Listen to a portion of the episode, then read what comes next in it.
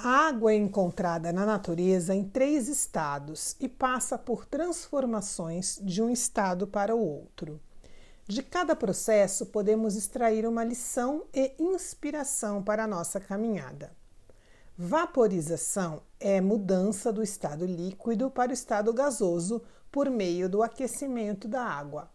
Há dois tipos de vaporização: o processo mais lento, a evaporação, e o mais rápido, a ebulição. O estado líquido aqui sugere ação e movimento e o gasoso a entrega. Adotar esse processo simbolicamente é dar o seu melhor, agir com excelência e entregar para a vida fazer a parte dela. É abrir mão do controle e das expectativas confiando que sempre, sempre acontece o melhor. Se você for uma pessoa movida pelo calor da fé, provavelmente essa entrega é automática, é ebulição.